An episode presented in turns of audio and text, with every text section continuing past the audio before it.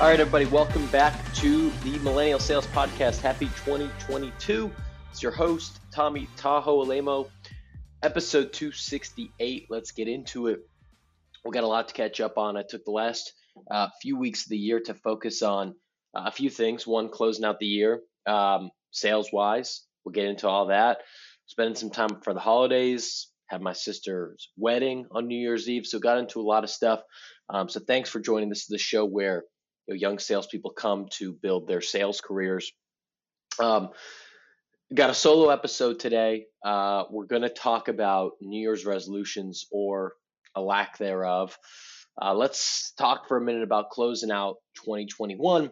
Um, ended up closing for me the biggest deal that I got all year uh, on December 30th or 29th, which sent me to President's Club. So it was a it was a great send off.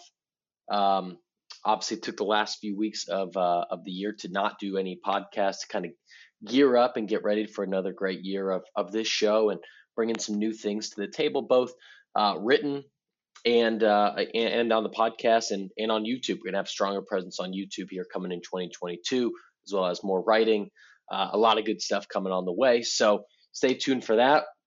Um, topic for today is is New Year's resolutions, and I think a lot of people come in, you know, close out a year, come into a new year um, with resolutions or with thoughts of things that they want to get better at or improve on or stop doing.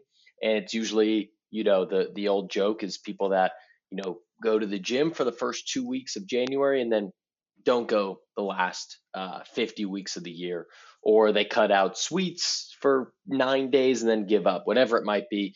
Um, we want to avoid that. Uh, if anything, what we want to do uh, really going to go in three systems. One, uh, do a year end review of how everything went last year. Number two, do a look ahead for each of the different buckets of your life, sales being one of them, your career being one of them, rather, and um, and all the other ones. We'll talk about them all.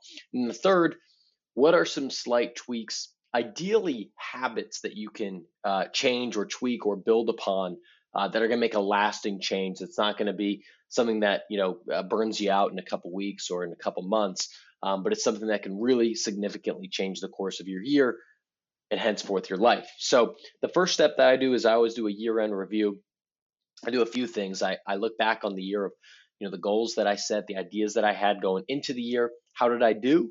Um, in the main buckets. So when I say buckets, I think everyone's got different ones, but for me, uh, I've got seven right? So there's the finances, there's uh, business, there's my creativity, which is what we're doing here with this podcast. There's health, relationships, faith, and then learning slash living.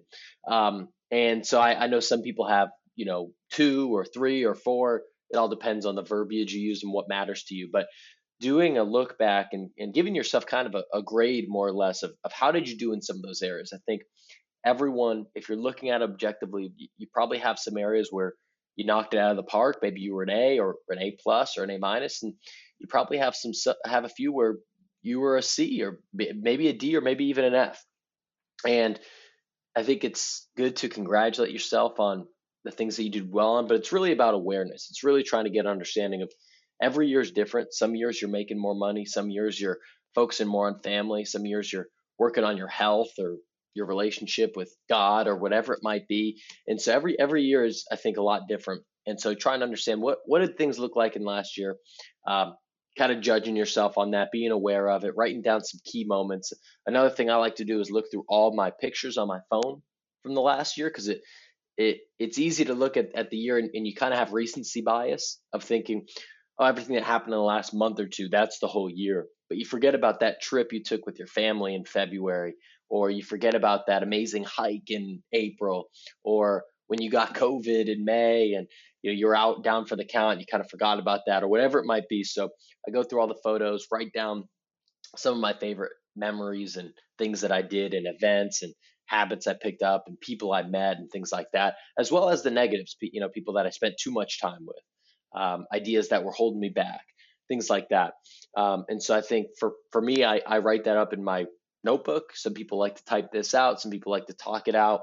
Some people just keep it in their head. So whatever works best for you, I definitely recommend at least writing it or typing it out because there's a lot of connections that your brain makes when you actually put something on paper or on virtual paper, I guess.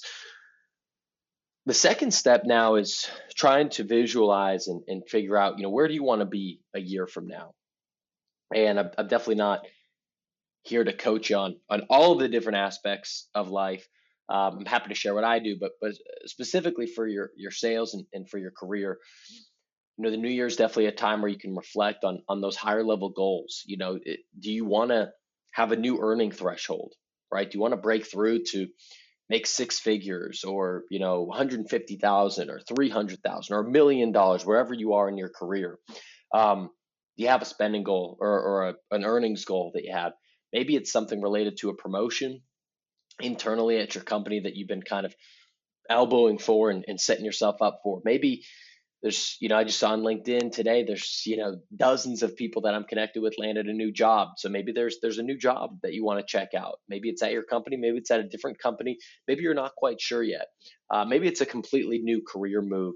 Maybe it's a side hustle that you want to launch, a podcast, a blog, a product, a course, whatever, whatever, whatever it may be.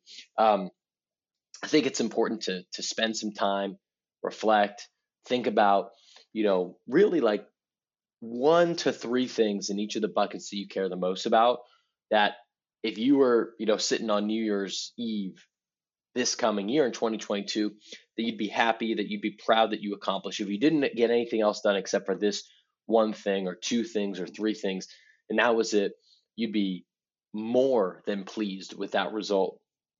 And I think you got to take some time to, to do that, to write that out. When you're thinking about just for your sales career, let's let's niche this down a little bit. Um, you want to set targets that are a lot larger than whatever your company's telling you. Whatever your company tells you your, your quota is, for example, that is the reasonable amount that someone in your position should achieve to hit the earnings target that, that they give you, your on target earnings. So whether it's a, an amount of uh, meetings you set as an SDR, amount of business you close as an AE, um, some other metric that you're held to as a sales manager or an enablement manager. My my thought has always been to uh, roughly try to double that, and um, I almost never get that goal. But I also I always uh, in the past have gone above 100% because I've shot for 200. So this past year I got like 150, and so yeah I didn't hit the 200 goal, but I still kicked a lot of ass. And so if I only shot for 100, I, I was never going to hit that 150. So I do think whatever your company's giving you, uh, related to the goal that you care most about, and hey, maybe they're giving you this huge sales target, and sales is just not the place that, that you want to focus right now for this year. Maybe you want to get a new job, or maybe you want to dive into enablement. Well, then you need to set a, a more uh, audacious goal in that bucket, right? So you're following me. Um, you want to set a goal for each of those buckets. And then the third thing that I think is probably the most overlooked because it feels good psychologically to set goals. You're visualizing yourself, you know, kicking ass and taking names and getting into all these different levels. The hard part is actually doing it, right? If all you had to do was write it on a piece of paper, everyone would be, you know, billionaires with six packs. But that's not how the world works. The most important part now is is trying to understand how do we get from point Z and we're here at point A, and how do we go to point B and C and D, etc. Right? So we know we have the end in mind.